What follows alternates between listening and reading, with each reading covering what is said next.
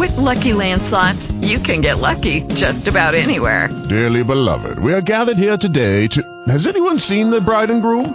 Sorry, sorry, we're here. We were getting lucky in the limo and we lost track of time. No, Lucky Land Casino, with cash prizes that add up quicker than a guest registry. In that case, I pronounce you lucky. Play for free at LuckyLandSlots.com. Daily bonuses are waiting. No purchase necessary. Void where prohibited by law. 18 plus. Terms and conditions apply. See website for details. Blog Talk Radio.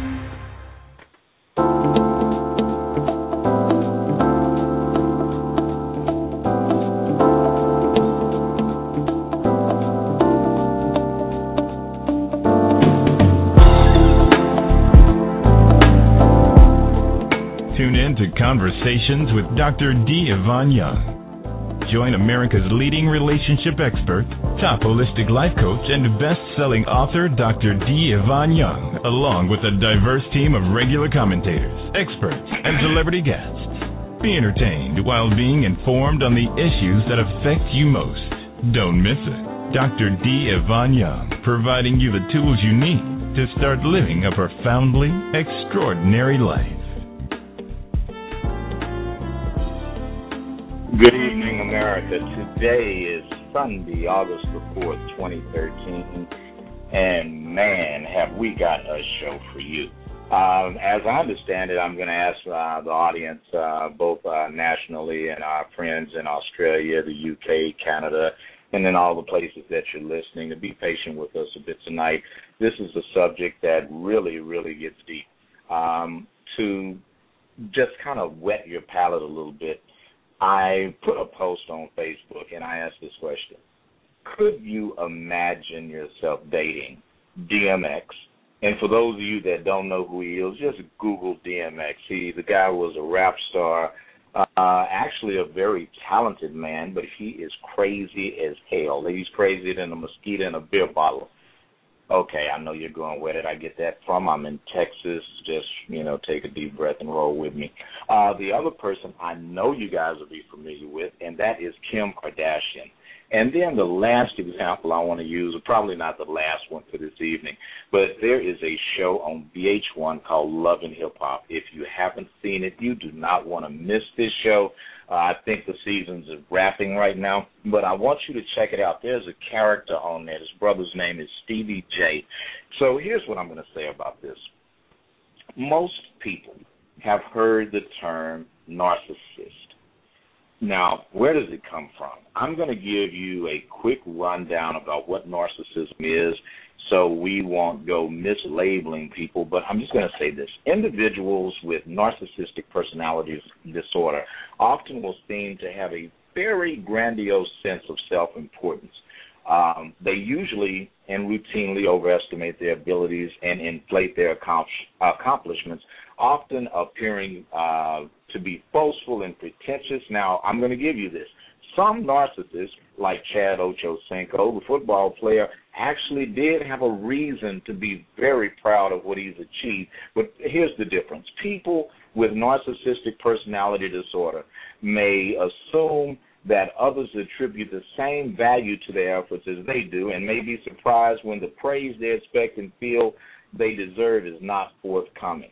Now, the uh, uh, another thing to look at people with narcissistic personality disorder are very preoccupied with fantasies of living like Kim and Kanye, like Jay Z and Beyonce. They are uh, success freaks, power freaks. They think they're brilliant. They are very self absorbed in the beauty of themselves, and they uh, just just can't get their minds off of having a long overdue admiration about themselves. As a matter of fact, these people are so crazy that they feel that they are superior, they're special, they're unique. As a matter of fact, they expect me and you to recognize them as such. They may feel that they can only be understood by or should only associate with A-listers or the people who are, I guess, who we would consider to be celebrities, special and high places.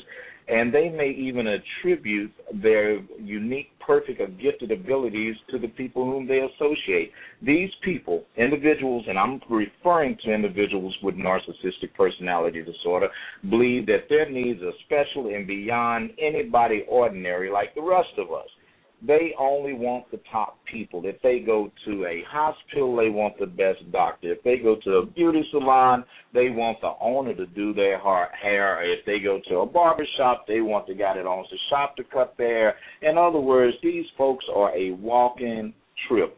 Now, how can you tell that from somebody that just has high self-esteem? Here's the difference. When you have high self-esteem, there's nothing wrong with that as a matter of fact, if you don't believe in you, who in the hell else is going to believe in you? If you don't love you, why should someone else love you? But a narcissist goes way, way, way past that. They assume that others are totally concerned about them, and they expect and uh, you to worship them and recognize their needs and desires. And I'm going to give you some examples of this. If you go to divanyoung.com right now and look at the blog, I wrote about Kim Kardashian and her mom and her family. That is the perfect example of narcissism. And I'll give an example of this. When Kim goes somewhere, if the, uh, could you imagine how she would feel if the paparazzi was not there, or the fact that you go to a mall and just because you have money, you have to buy the mall, or if you are doing the Kanye thing, or you're doing the um, puffy thing. And I'm not going to say these brothers should not celebrate being successful. God knows I'm not hating on them uh, because I used to be that stupid too. But they go everywhere expecting everyone to kiss their butts. They're always they've always got their feet. They want to be the center of attention. They want all of these things that the rest of us probably, even if we got it, we would be sick of it. The here's another narcissist they are never wrong. If you ask a narcissist, name something that you regret doing, they probably can't think of anything. If you ask a narcissist to uh, admit a shortcoming that they have, they will tell you, I don't have any shortcomings. I've even had people in my office look me in the face and tell me, you know, I don't do anything wrong. I don't make mistakes. I am here to tell you that none of us, including the person that's talking to you right now, is perfect. None of us go through life without making mistakes. So what we're going to do tonight is we're going to pimp proof you. I'm going to get you to a place, hopefully by the end of this show, that you will be able to look and tell: Are you dating somebody that just has high self-esteem, or uh, are you dating a damn fool that is really, really throwed off? That's really crazy when we get finished, we're going to have the input uh, and some testimony, which is really going to be happening. Um, I know for a fact my producer, Julia, has worked so hard to put together some guests, and some of these guests are some of you, the listening audience, from across America, and is and uh, our expert that's coming in tonight is joining us all the way from down under in Australia. Julia, tell us who we have for our guest this evening.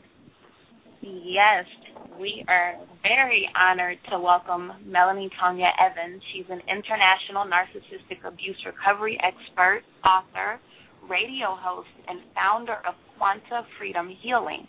Melanie has experienced and recovered from relationships with individuals with narcissistic personality disorder and has facilitated thriver recoveries for thousands of people worldwide by assisting them to heal from the soul shattering effects of narcissistic abuse. And I will just say, to throw in a quick personal note, I have dealt with this type of relationship, and I, I blamed myself. I had no idea what was going on until I found her website. So she's amazing. You know, have your ears peeled because she doesn't only tell you what you're dealing with. She tells you why you've attracted it into your life, which is huge, and how to stop. So we're thrilled to welcome Melanie today. Wow. Hey, Melanie, hello, are you with us? Julia, and hello, Dr. Young. How are you this evening? I'm great, thank you, and it's lovely to be on. Hey, we are so excited to have you here. I, I want to start this discussion uh, first by you telling us a little bit about your organization, what caused you to get it started, and what does it do? Yeah, sure, Dr. Young. Well, how I got it started was really a personal uh, cathartic experience for myself, and that was after my first narcissistic uh, abuse situation. I started, I had to heal myself. It was very much a life or death situation. It was something that just took me to a whole level of depth of total breakdown that I never even believed was possible. And through healing myself, I actually started working out how to get out of the throes of that and I started writing articles and putting things out there. I was already a healer, I was already a kinesiologist and I was amazed at the people that came forward who were saying, Your story is my story. So I really realized it was just an incredibly global issue. And it really went from there. And then after my second narcissistic abuse experience, it really took it all to another level again. And I think that um, I say to people, you know, quite sort of affectionately, I obviously had to do some more research, and that's why that experience happened. That now there is an enormous community that's connected with MTE, which is Melanie Tonia Evans, and that is about specifically about narcissistic abuse recovery. And what's been absolutely fantastic is there's been so many people in the community that have been able to recover from narcissistic abuse and actually come out the other side of it even better and more empowered than what they were before it happened to them. Got to ask you a question. What I heard sure. you say was there were, you know, the second relationship with a narcissist. Now, I equate dating crazy folks to uh you don't know they're crazy because when you meet people, it's not like they have on a t-shirt and they pull the shirt open, you see the writing on the t-shirt saying, "Hey, I'm an idiot." And then you know you can just kind of run off. So these people I know are typically yeah. uh very doing a lot of bravado they are really big on bringing attention to who they are, what they have. Uh, the you know mm. they they love to flash, and you know in America we call mm. it the bling thing. I got to ask you this though, Melanie, what in the heck is it that you think makes us not only attract this person to us once, or this personality type to us once, what is it that we're lacking that we go and bring somebody like this into our lives twice? Sure. Well, the first thing I want to say is that a narcissist doesn't walk into your life looking like a narcissist. Their, their warning signs are very, very subtle. Narcissists are chamallows. They're actually a false self. And what's happened is they've got such a damaged true self through usually childhood wounds. They've submerged that, disowned that, and what they've created is a grandiose false self in its place. Now, it's a pathological self. So that means narcissists are pathological liars. So, and they actually have an incredible ability to read body language, to search nuances, to actually get into somebody's inner landscape very, very quickly by appealing to them as the most generous, open, warm, humble, loving, gentle. Um, love bombing is another expression that comes with narcissists. Narcissists will actually work out everything that you like and they will be that person for you. So they enmesh very, very quickly to you. They work out who you are, and that is all about hooking you to be able to start extracting narcissistic supply from you, which is all about uh, attention and significance and, and worthiness. Now, the matches that happen, I call us codependents, the, the people that are the other side of the coin.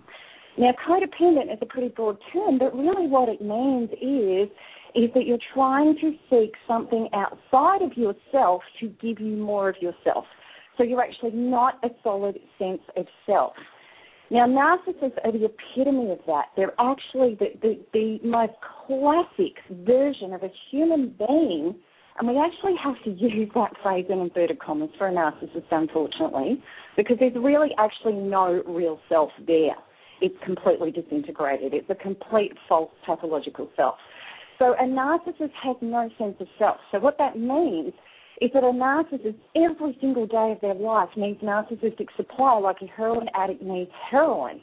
They need to have reflected back to them some sort of attention or significance. Otherwise, the internal self-demonizing voices of you're unworthy, you're no good, you're a piece of rubbish, who could love you, they're actually self-annihilating to the narcissist. So he, ha- he or she has to get out in the world and get attention. So narcissists come at people in a very, very expert way that they've had to learn to emotionally survive from a very young age to hook that person and start extracting energy from them. And with codependents, codependents are often very, very capable people. So on a practical level, codependents initially really struggle with the thing that I'm not self-sufficient because they're usually very good at coping in their life. They're usually very good at uh, looking after people, being accountable, doing the right thing. They get up, they get the job done, they dust themselves up, they get up again. Codependents are very high functioning in life, but yet at an emotional level, at an emotional self sufficiency level, most codependents have a really deep fear of being rejected, of being abandoned, of not being approved of. So they will tend to, the narcissist comes into their life as the dream partner, everything that they thought they wanted. And often codependents have had difficult or painful childhoods or difficult or painful relationships, and then it's like, oh my gosh, this person is my savior. This person is the person that I want. And especially too with what's known as the altruistic narcissist, which only really nutted out this year powerfully for the community.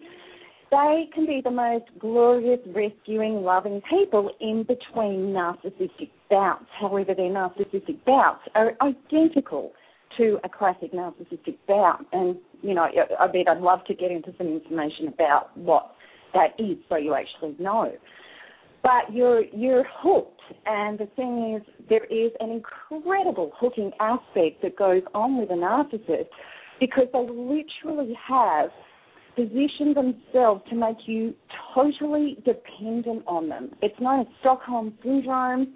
It's known as trauma bonding, and it's actually a chemical addiction that happens within you.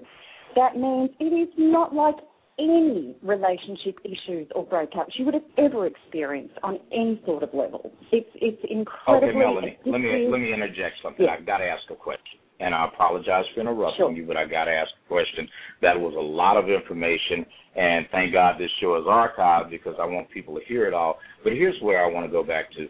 Most people that are narcissistic they definitely do have a self-esteem issue. And you mentioned the term uh, codependence, and what I advocate sometimes is in a healthy codependent relationship, you got bacon, I got eggs, let's get together and make breakfast. But when we end up in a relationship where you have two people that are basically placating and validating each other in broken places, you are setting up a hot mess. Now, I'm going to say this for the Correct. listening audience because a lot of people do not have uh, do not have this on, and I'm going to have a a um, I'm going to have a psychiatrist join the show a little bit later. But but the thing I want to bring to the awareness for the audience now is that when you meet someone and they are always preoccupied with, and here are the small subtle signs, uh, you know, how they look, how other people regard them. And then that you start noticing that this isn't just you know wanting to look good and and have a, an effective presentation. It actually is a need, and I'm going to put in bold letters and underscore and put parentheses on the word need for constant attention and admiration. Do you think that when you found yourself in this situation that you were playing into that because you likewise had a need for attention and this person fulfilled a void that was missing and I guess in your psyche with the stuff that they were saying, you know what, uh, just like a superhero on TV, I'm going to rescue you, but you had no clue how how the flight was going to be once they scooped you up and took off into the clouds. Mm. Yeah, look, definitely. And for me personally, and I think this is quite consistent with a lot of people, is I had a deep fear of abandonment, and that really was my core wound. And this person, you know, being so attentive, so loving, so present, so wanting to be in my life, you know, so wanting to combine a life. And then, you know, really coming across as having the identical morals and the values about monogamy and all sorts of things, which actually ended up all being pathological. That, you know, and, and really, you know, this person presented as absolutely, you know, everything that I wanted to see. And with the altruistic narcissist, I believe that I had the warning signs, you know, down quite pat, which was from the first experience with a narcissist, and this one presented actually quite differently. But then again, that is, you know, and I'd evolved too. But that's what people have to really, really understand is that the narcissist can present really as the person that you want in your life and can be very gentle and very humble and, and all sorts of things. But you do start to see warning signs. And they may take a while. And I think the really important thing here is, and it actually isn't necessarily about somebody who is totally consumed with their looks. Women narcissists are more uh, defined that way. Male narcissists, it can be money. It can be status. It can be achievement. It doesn't have to be looks. You know, so wow, you really, okay. really Let's need do to this. know all the nuances. Okay, here's what I want to do. We're going to take a quick break. America, you're listening to Conversations with Dr. D. Yvonne Young. We will be right back. We're going to take a call over. Our phone lines are lit up. So if you give us about 45 seconds, we'll be right back. You're listening to Conversations with Dr. D. Yvonne.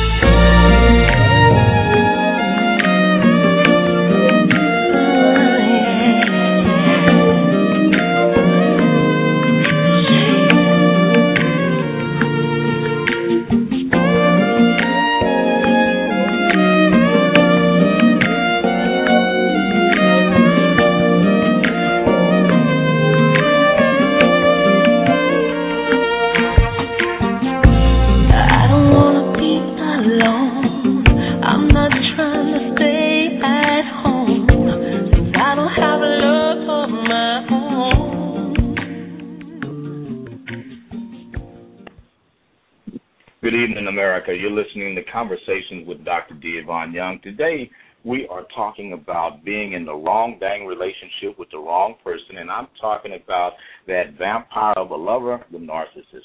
Uh, we're talking about narcissists, and the one thing about this personality type is these people tend to form friendships, even romantic relationships, only if the other person is likely to advance their purposes or otherwise enhance their self-esteem. They often usurp special privileges, extra resources that they believe they deserve because they're so special.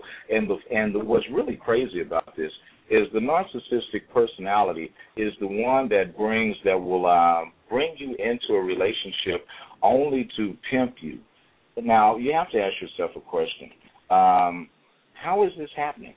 What is my uh, my uh, contribution to this, and what is it that I can do to kind of make myself aware that before this boat goes way out to sea, that I am on the wrong boat with this thing. We're talking um, this evening with uh, expert, uh, an expert on narcissism, Melanie uh, Tonia Evans.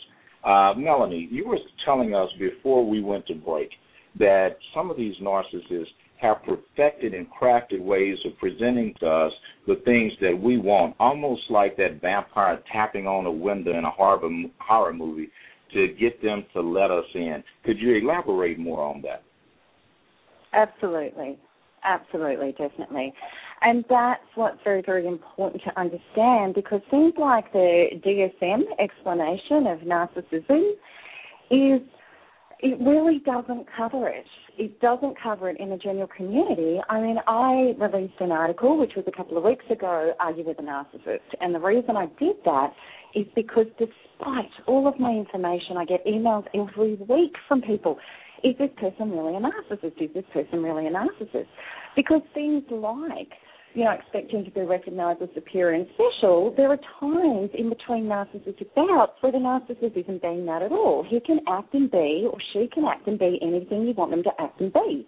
So people say, well, yeah, but this person can be humble. This person can be really nice. This person can be, you know, this person can really fit in. So there's so many, to me, and, and with the work that I've done with thousands of people and my own experiences, there are certain things that you will know point blank you are with somebody who has narcissistic personality disorder, and unfortunately, those things are not out there. People don't realise until it's way too late.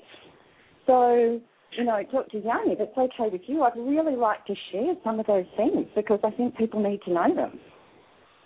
Okay, what I want to do is I'm, I'm going to try again. We had a little technical problem.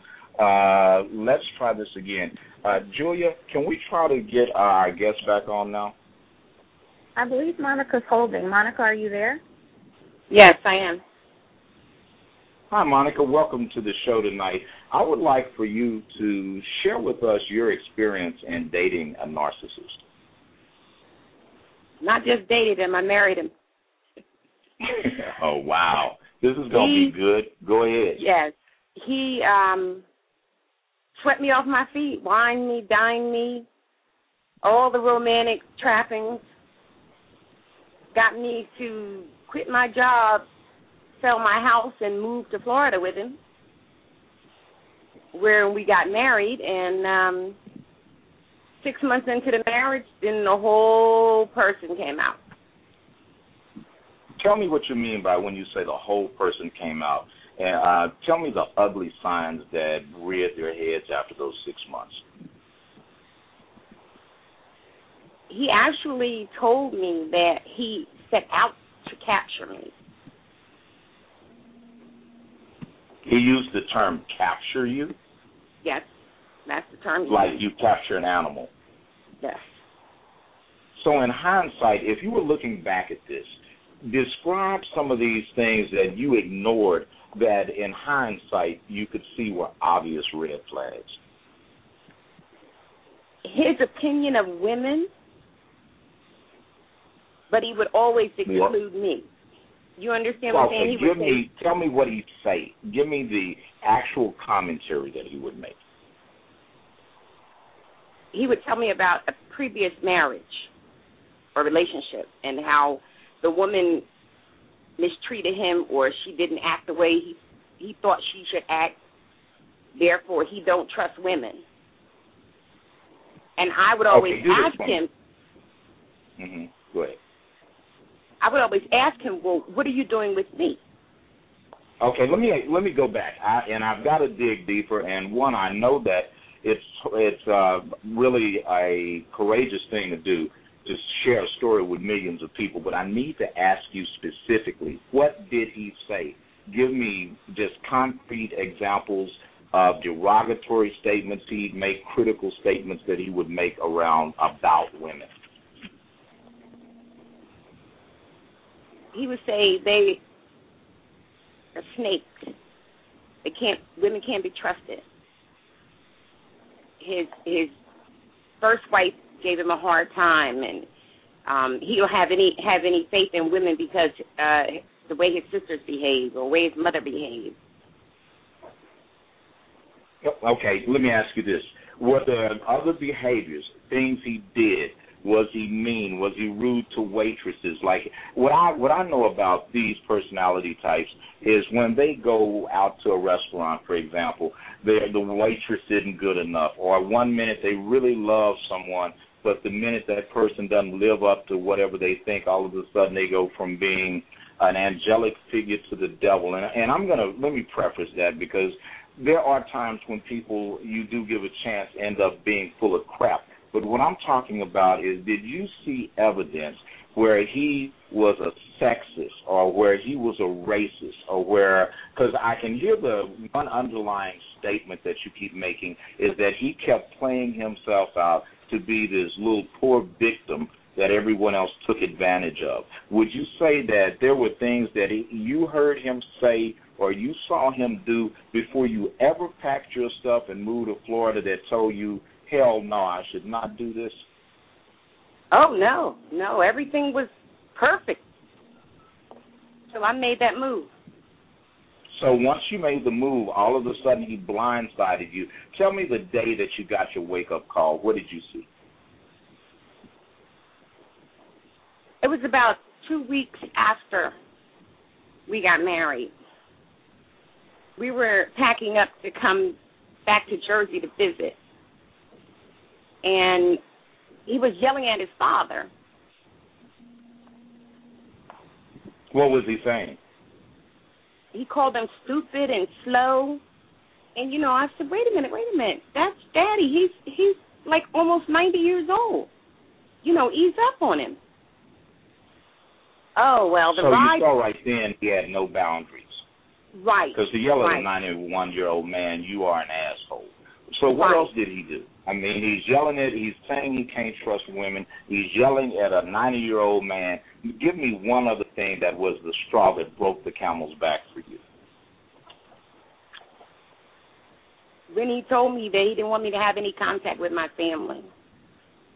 Well, yeah, that's a big red. Ladies, as well as gentlemen, anytime you are dating someone that you see that wants to remove you from your friends and your family, that is a huge red flag because that is a tactic that one other entity that I know uses, and that entity is named evil, or for some of us we say the devil, for some of us we call it Satan. But I'm here to tell you, America, that that will manifest itself in the form of boo, your boyfriend, your girlfriend, the person you thought was all that in a bag of chips. You reach bag down into the bag of chips, and that crunchy sound that's being made at the bottom is not chips, it's roaches. So I want to warn you that when someone starts getting ready to uh, set you aside and move you back so that they can corner you and sequester you and have you all to themselves, that is a red flag. Would you agree with that, Melanie? Yes, I would. And not all narcissists will actually do that, but there are a lot that do. But most narcissists Now, the- definitely thing want to wanna- enmesh and have a lot of time with you and have you exclusively to themselves. Absolutely. So, uh, in other words, we see the presentation of not only a critical behavior, but we see a controlling behavior. Now, I, I want you to hear this, ladies and gentlemen, because I'm going to go a little bit further with some clinical stuff about narcissists and their presentations. The first one is that, and we're going to bring a psychiatrist on in a minute. Julia will introduce her shortly, but I'm going to just say this, so please pay attention. The sense of entitlement combined with a lack of sen- sensitivity to the wants and needs of other people may result in the conscious or the unwitting exploitation of others by narcissists. They expect to be given whatever they want or they feel they need, no matter what it might mean to you. And now I'm going to give an example. These individuals may expect great dedication from you and will overwork the crap out of you and not even pay attention to the impact that it has on your lives. And this is, and they tend to form not only just romantic relationships like this, but friendships too. So you may be enabling a narcissist and it's your friend. It does not have to be the person that's your friend with benefits, but I'm talking about girlfriend, your homeboy, and they always make this other person, meaning you, uh, do whatever they need you to do because it helps their self esteem. They will even usurp special privileges, extra resources that they believe that they deserve. And, and I'm going to give an example of this. It's the kind of thing where they will go and ask you to give them a ride somewhere, not compensate you for your gas, complain that you picked them up late, that you're driving bad, and then even on top of that, they won't even thank you for doing it. And if you see someone that does this constantly, and I'm going to underscore, didn't pay for your gas, didn't thank you, complained about you picking them up, or they will go borrow your damn car, pick you up from late, and then look at you crazy when you ask them why they were late. Now, here's another thing. Individuals with narcissistic personality disorder generally have a uh, just have difficulty recognizing that what they're doing to other people. They assume that other people are just totally concerned about them, and they never, ever are concerned about them. And not only that, they're impatient. They uh, only want to talk about their concerns. They only recognize their needs, their desires. In other words, you only matter when you benefit them. So, with that said, I wanted to go take this deeper and get a psychiatrist on. Julia, do we have our psychiatrist, our resident expert in, in tow right now? Yes, we do have Dr. Felder on the line. Hi, Diane, are you there? Yes, I'm here. Would you uh, thank you for? I know you are so busy, uh, ladies and gentlemen. Diane just got her new mansion, so if she sounds winded, it's because homegirl is walking back and forth in that too big house.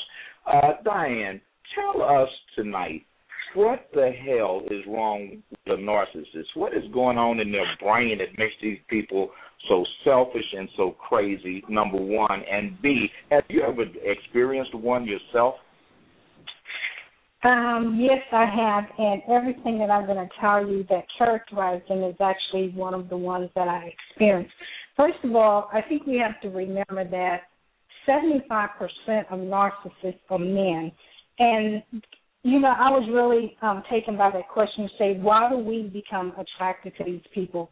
You have to realize that narcissistic people are in love with themselves. So they present as well put together. They're usually very attractive. They're very successful. Um, they um, can have accomplished um, lots of things. And in particular, I think what why I was misled is because they are so they present so well that they have daily goals. And when we're looking for a mate, we're looking for someone who's setting goals, um, who has um, a lot going on. The problem with that is that the narcissist is so into themselves that their daily goals are just to get admiration from others.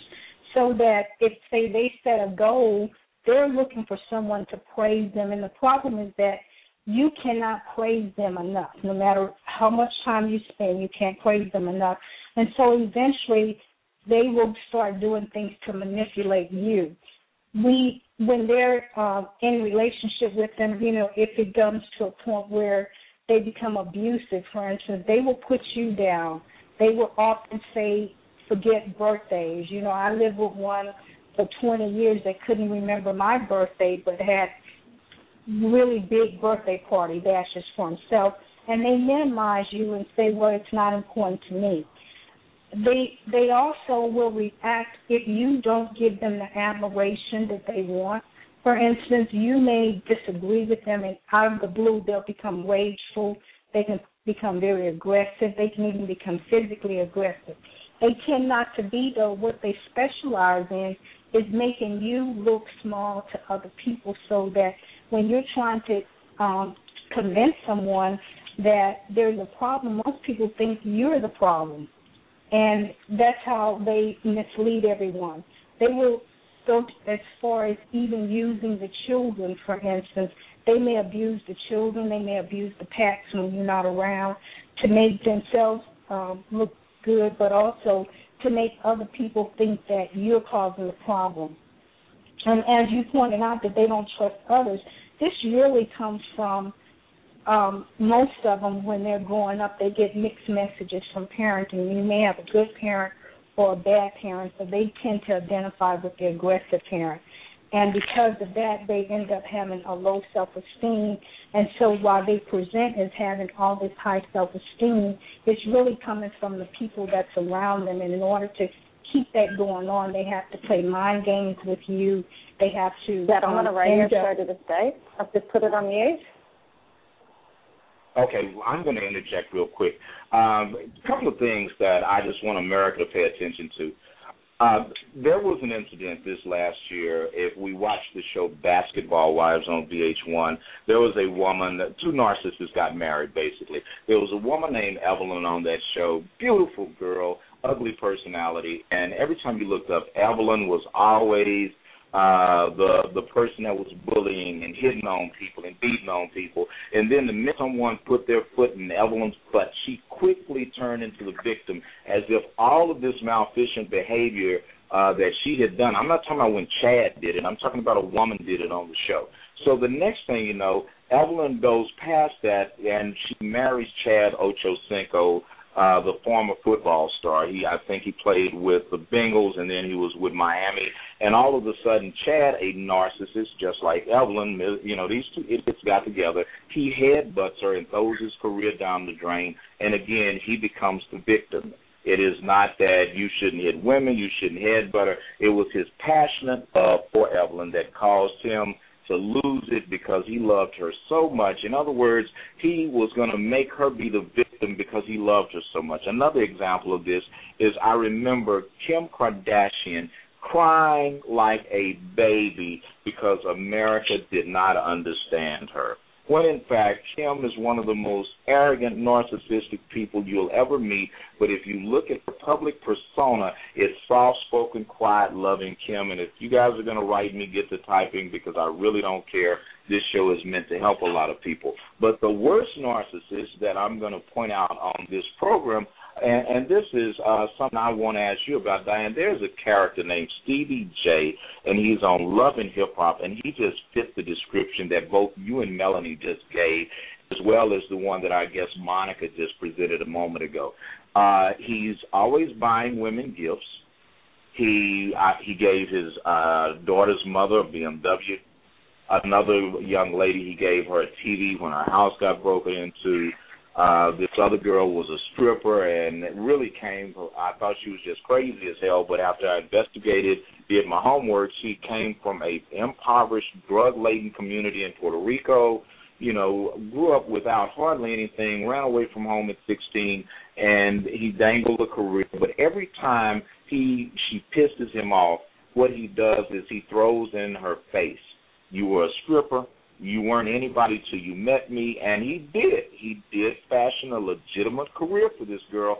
She is making a goob and gobble money, that more money she's ever made in her life, but he keeps self-depreciating her. So this last week, they showed on, they revealed on the show she bought him an engagement ring, and when he, you know, he placated her, and right when he got ready to accept the ring, he went right back in and began manipulating his child's mother with this broken woman.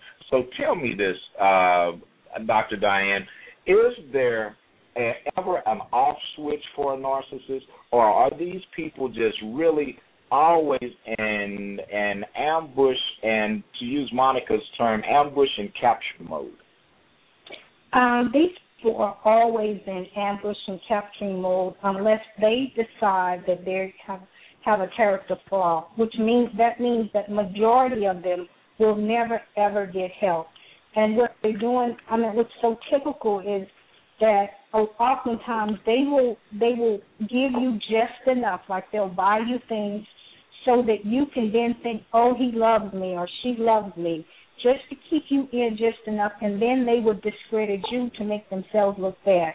They will talk about you. For instance, I was married to a narcissist, and I'm a physician, but he would introduce me to people as a psychologist, and everyone knew that there was a difference between an MD and a psychologist. But then they'll turn around and buy you flowers just to keep you in. They'll create an argument. Eventually, you get exhausted trying to make them feel good. So they will create an argument, and while you're trying to pull away from them, all they do is go to another woman or another man and then have a rendezvous with that person and then they come back and that's why you see these on again off again relationships. But they're not relationships that are they're genuine in love. They're just seeking out whoever will um, put them on a pedestal. My experience with working with narcissists and the history shows that they don't get better unless first they have to acknowledge that they have a character flaw which most of the time they do not, then they have to actually get into therapy to look at how they're treating other people. What do you suggest we do to fix such a problem, Diane? Well, one is that I think it's important that all of our listeners really examine their relationships and see if they find that they're getting more than they're getting from the relationship, because that's the first step. Then the second step is that they should never get into an argument. They should never confront that narcissist. But also, they have to stop giving that narcissist excessive admiration and feeding into their ego. We have to stop doing that, and then we have to stop blame, taking the blame. We often blame Let's ourselves. back up, back up, Diane. Back up, back up for me. When you said feeding into their ego, give me ways that people feed in these people's egos for instance, we will. Um, they may come home. You know, they miss. Say they miss your anniversary, and then they decide, well, let me give an, my example. It's Valentine's Day. Everyone in the office is getting getting Valentine's um, flowers. I get something seven o'clock at night that's on their way home, that afterthought. Instead of me, you know, just saying, not accepting that, I pretend that that was a great gesture. So what I'm doing is I'm I'm giving them that admiration they want for something that's not deserving. Okay, okay, Melanie, Or- I understand or- we have you back Or now. we yeah. Okay, let me let me ask you this. I want to count on it. I'm not cutting you off, Diane. I just want to get both of you because you guys are the experts on this. Melanie, give me an example of what we can do to first kind of stop this from happening in its tracks. What is the one thing that you would say? Uh, the first thing you do, girlfriend or uh, guy, when you see you're dealing with a narcissist, is to stop doing blank. Mm. It's got to be no contact. Absolutely. So it's about saying, and we're addicted. We're addicted to a narcissist when we're hooked by a narcissist. It's a physiological trauma bonding addiction. So everything is going to push you to try and rehook to the narcissist. Logically, you know they're destroying me. They've done the most disgusting things. They've been abusive, malicious, smear campaigns, abuse by proxy. They've had sex with other people. You know that logically. But everything emotionally in you is hooking to them. You can't stop yourself going back to the addiction. So you've got to pull no contact. And then what my program does is about you get your focus off the narcissist, you get into yourself, and you start working at healing subconsciously your inner wounds to fill your gaps and your holes so that you are not a match for abuse anymore. And that's what I do to create Thriver recoveries. Now, now, uh, bouncing back to you, Diane, is there something that we can spot in ourselves that uh, should be a red flag to say, you know what, I am tripping. I am as much part of this problem as this fool that's abusing and taking me for granted. What? Give me an example of something that we can spot. Uh, as, as a matter of fact, hang on a second. My producer just sent me a note. We have a caller. I want to try to get some of these callers in. Julia, who do we have on the line? We have Aisha. She had an experience like me. She said she was listening and didn't really know what narcissism was and just had a light bulb moment, but I'll let her tell you about it. Hi, Aisha. This is uh, Dr. Young, your own. Tell us your story. Hi, Dr. Young. Um, yeah, like I'm listening to everything that you guys are saying. I'm like, oh my gosh, like that's what the problem is. Um, I'm with someone who constantly says, um, like when he gets mad or whatever, it's like the most important person in his life is him. Um, or he'll try to convince me that I'm insecure or, ha- or I have like a low self esteem um you know like he gets mad if i don't um i don't show enough appreciation to him now mind you i just moved from oregon to california to be with this person. Me and this person talked for three years before we went ahead and got into an actual relationship. And i mean he did all the talking said all the right things apparently the right things because i moved from oregon and came to california so I mean, it's crazy that these people actually are walking on the earth. Like I thought he was just possessed, like by the devil or something. But I mean, like this is actually a disorder. This is crazy. Okay, stop, stop. I've got to ask a question. Okay, Monica just said she moved from one part of the country to another part of the country. You just said the exact same thing.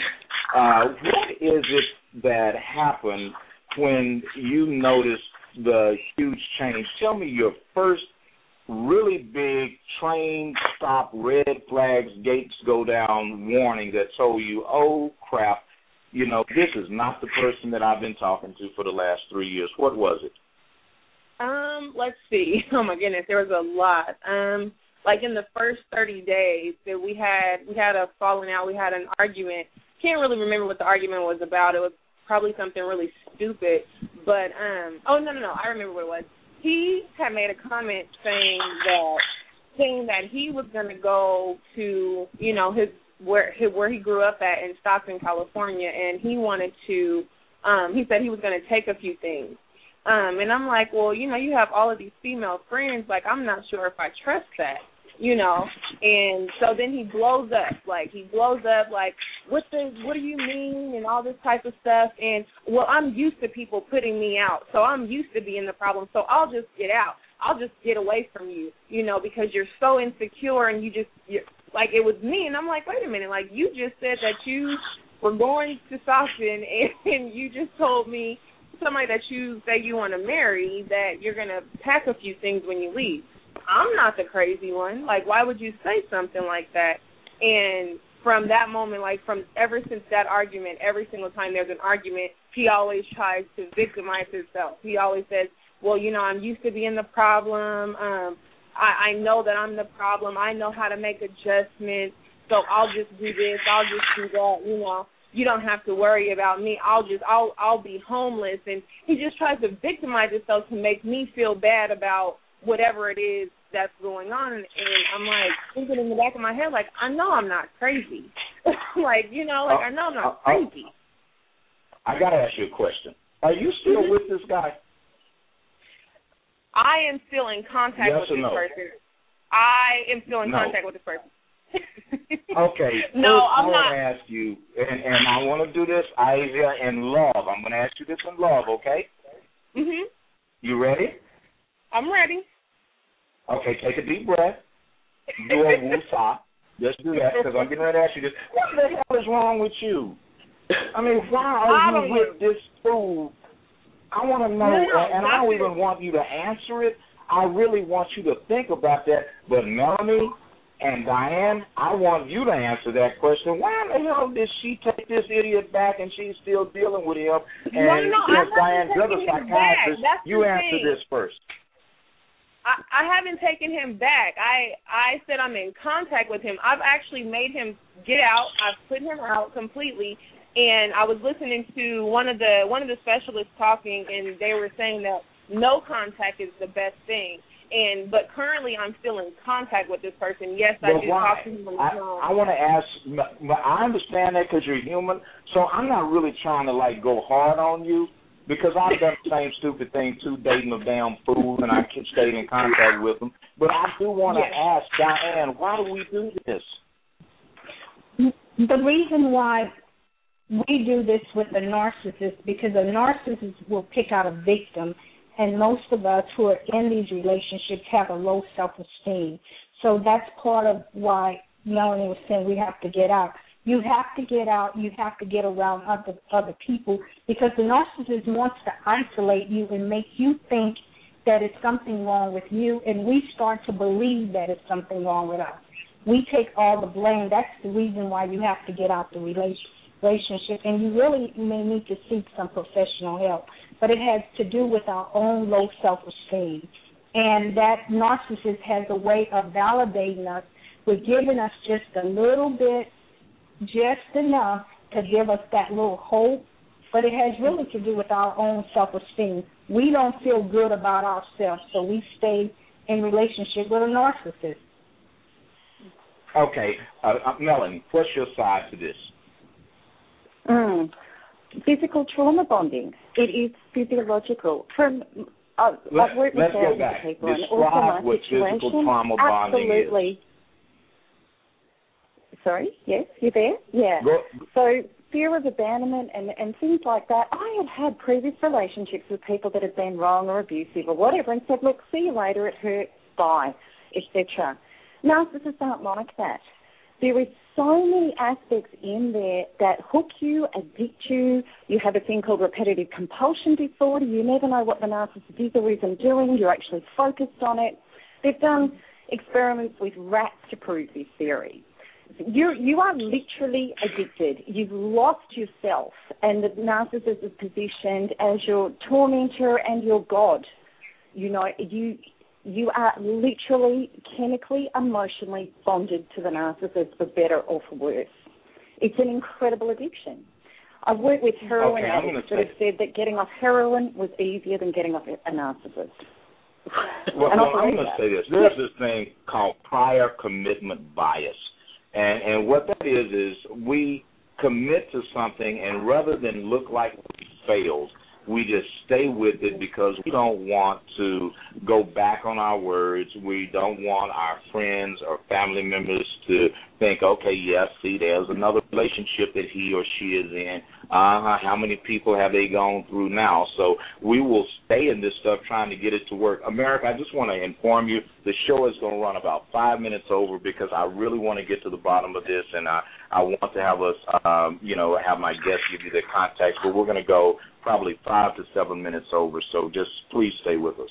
But what what I want to say is that I want us as just decent people to realize that these narcissistic folk are out there. Uh, earlier, we heard uh, Dr. Felder, Diane Felder, say that you know 75% of these things are, are people with this issue are men, but I do want to warn you: the 25% that are women, they damn sure make up for it, and and and because there are a lot of good men that get hurt too. There are a lot of good women that get hurt too. And what I want us all to be aware of is the central themes of this conversation. The first central theme is low self esteem. Now, with that said, you do not have to be walking around like little like like you are an old slave or something, uh, wearing a crocus to have low self esteem. As a matter of fact, I was balling, so to speak, driving the, the overpriced car and smelling and looking half decent and I had low self esteem. I know many women that are beautiful. As a matter of fact, uh, you would be surprised in the disproportionate number of beautiful, so-called whatever your standard of beauty is, people that have low self-esteem. I want to ask two questions, and I'm going to ask one, and you know, then I want to give everybody a chance to kind of uh, wrap this thing up because this could go on and on. Uh, first, this question goes to Melanie. Melanie, what if you were going to give us one big piece of advice about getting mm. our self esteem back? What would you say mm. to us to to really realize we have low self esteem number one, and what can we do to get it back? We have to do the work on ourselves. We have to self develop. We have to self evolve.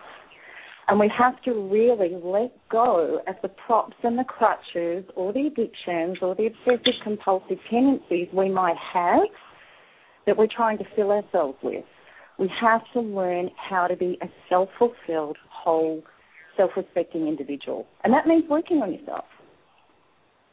Mhm. Yeah, that's good. That's pretty good. What would you say to that, Diane? If you were going to say there's one thing that we could spot that is a sign that we have low self esteem because some of us are walking around with a Rolex on and some red bottom shoes and brush our teeth and combed our hair that day and we think we have cute. But the truth is we have left, low self esteem. What would you say would be a sign of low self esteem, Diane?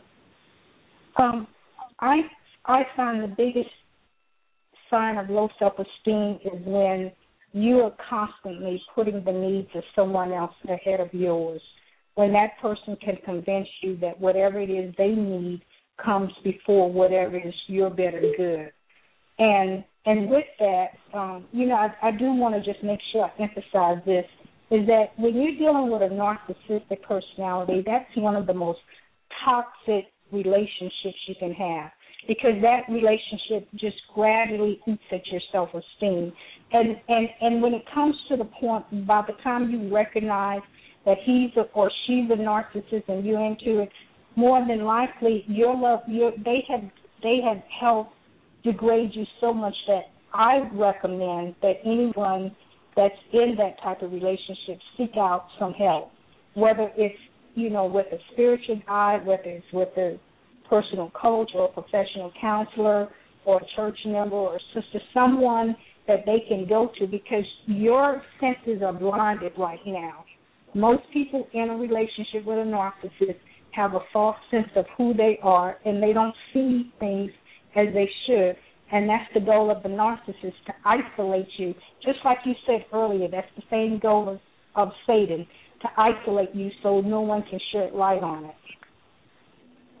That is really interesting. I, I want to say this, and uh, then I want I would like for uh, to extend this off a while. I have these my two guests if they're still on the line. Uh, do you, either of you, uh, Monica, uh, Aizia, do you have anything you would like to ask either uh, Melanie or Dr. Diane? And first, Monica. Uh, yes. Um, in the healing process, we're supposed to disconnect all contact with that person. Am I correct? In the case Melanie, of you made that children, statement, so go well, then modified contact, but to heal, absolutely. It has to be no contact or modified contact only if you need to through third parties. Thank you Did very you hear much. that, Monica? She said Yes. absolutely or only through a third party. And I'm assuming that's only if you got a kid or somebody's school because if you came in my office and you asked Dr. Young, I've got somebody that's that's got me feeling self depreciated, that's sucking the life out of me. I'm going to tell you, you know what? Leave that fool alone because as long as you hold on to what you have given yourself, what God is trying to give you cannot come along. And another thing that I would tell you, and you guys write this one down mediocrity is the worst of the best and the best of the worst. So, you know, that is definitely not the way to go. Uh, Monica, thank you for being on the show. Aizia, what would you ask one of my experts since we've got them both here? Um, I guess like for me, for me, like I'm in, oh, I'm away from all of my family and everything. So it's like I think that's why I probably do continue to stay in contact with this person because like I feel like I, there's nobody else here. So for me, how would I stop? You know, like how do I stop? Like what advice could you give me to just leave this person alone because I really want to leave this person alone. Diane, you answer Yeah, first, well- and then Melanie, you answer that. Right. Um, one is you probably need to erase that person's number from your cell phone and all all contacts and put them on do not answer. Then two, there are other organizations. For instance, you can seek out a church body. Um, you can seek out friends or, or or look and find support women support groups. They're usually those in cities because you know women have been abused or or even men support groups. You can seek out you know a counselor to help you out with that and looking outside of that person for your social contact and then use your family. You may have to spend more time on the cell phone because I'm in a different state, but when I was going through it, I called my family, I called my best friend, and everyone knew that because they were willing to help me, they were all willing to take my calls even two o'clock in the morning, so I didn't make that call. Okay. No, oh, that's good. Okay, what what advice would you give them, Melanie? That's all great advice, definitely on a practical level. On a, an emotional level, which is, you know, really where the hooks are just, just so big, I'd really um, recommend you, you can actually go to my website and download a no contact book and really read that. I think once you really understand what is going on, when you actually really understand what the narcissist is doing, which is sucking narcissistic supply from you, and how they're retaining contact by using every hook and every one of your weaknesses that they've identified against you, because you would know in these conversations you're having with him, they're insane. They're going around in mm-hmm. circles, you're getting hooked, you're getting devastated again, you're getting false hope, and then you're getting the rug pulled out from underneath you. When you understand the dynamic of what's actually going on, that's when you step back and you say, you know what, I am not going to have narcissistic supply sucked out of me anymore. That's mm-hmm. enough. I'm done with it. You really need to get clear about what's happening. Hey, that is some good stuff. Uh, I want to uh, just go ahead and bring this to closure tonight. Um, ladies and gentlemen, I want you to know that there is somebody out there that will love you, but how can they love you if you don't love yourself properly? People treat you the way that you allow them to treat you. Um, I have a best-selling book called Break Up, Don't Break Down. You can go to divanyoung.com and order that book. I suggest you order it uh, from us. You'll get it a hell of a lot faster than you will from Barnes and Noble or Amazon. But the uh, there's a lot of material out there, and knowledge is power. So um, going back to what both of you shared, both Monica and uh, Isaiah uh, mentioned, is that these people get you and they isolate you. They have you translocate, and you end up being in a place where they basically have put you where you don't have any resources but the people they introduce you to, or you have to start over. Well, baby, let me tell you something. Starting over ain't all that difficult when you get the trash out the way. So you throw these people out of your life and start exploring first self. Start looking within because there's some really good stuff bottled up in you that has been just sitting there and forming itself and been basically in a cocoon waiting for such a time as now to reveal itself. So with that said, uh, before we get out of here, I would like uh, first, Melanie, tell us how we can get in contact with you. What's your website? I know you're in Australia, but you know you can definitely. The world is flat when it comes to the computer and electronic downloads. So how can people get your information and get in contact with you? It is, yeah. Look, if you go to www.melanietonia, which is T-O-N-I-A, evans.com, and you'll go to my website, and there there's actually two free ebooks and two free audios, which is really going to help you understand what is going on and what you need to do to heal. And you said free, right? You said Sorry, free I missed audios that. and free ebooks, right? Yes, two free ebooks and two free audios that are going to really help Wow. you get on this journey of recovery. Sounds fantastic. I appreciate you being on the show tonight. Uh, Dr. Diane is our resident uh, psychiatrist and expert for my show, as well as a good friend. How can people get in contact with you, Diane, or are the resources that you would refer them to? Um, they can contact me at Diane J. Felder, D I A N E J F E L D E R at gmail dot com. Okay. I appreciate both of you taking your time out uh, for the show. For the callers we did not get to tonight, I thank you for calling in, but there was just so much content on here. I wanted to make sure that um, you know we've got two experts on this. This is a much bigger issue than what many of us believe to be. A lot of us think we're immune to this, but I'm here to tell you, uh, you know, baby boy, baby girl, you're not.